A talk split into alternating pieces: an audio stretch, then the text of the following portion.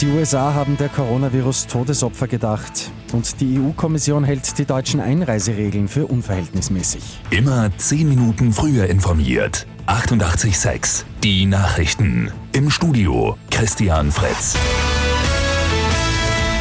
Die U S A haben der Todesopfer der Coronavirus-Pandemie gedacht. Mittlerweile sind über eine halbe Million Menschen im Zusammenhang mit seiner Infektion gestorben.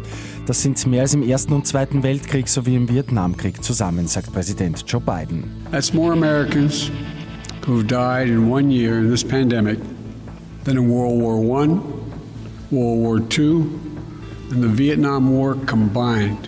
Hunderte Kerzen wurden beim Weißen Haus in Washington D C aufgestellt, die U S-Flagge auf Halbmast gesetzt. Das wird auch noch die nächsten fünf Tage so sein auf allen öffentlichen Gebäuden und Militärstützpunkten. Deutschland gerät wegen der verschärften Einreiseregeln für Tschechien, die Slowakei und Tirol immer stärker unter Druck. Mehrere Vorgaben sind unverhältnismäßig, heißt es in einem Beschwerdebrief der E U-Kommission. Die Kommission erwartet nun innerhalb von zehn Werktagen eine Antwort Deutschlands. Theoretisch könnte sie auch ein rechtliches Verfahren gegen Deutschland einleiten. Das gilt aber eher unwahrscheinlich aufgrund der andauernden Pandemie. Am Abend stehen zwei Achtelfinal-Hinspiele in der Fußball-Champions League auf dem Programm. Lazio Rom spielt gegen Bayern München, Atletico Madrid gegen Chelsea London.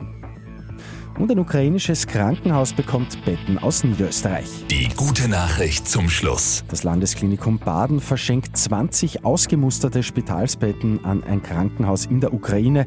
Mit dieser Spende können dort nicht nur mehr Patientinnen und Patienten aufgenommen werden. Die Spende entlastet das ukrainische Krankenhaus auch finanziell.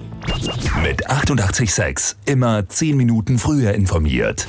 Weitere Infos jetzt auf Radio achtundachtzig Komma sechs A T.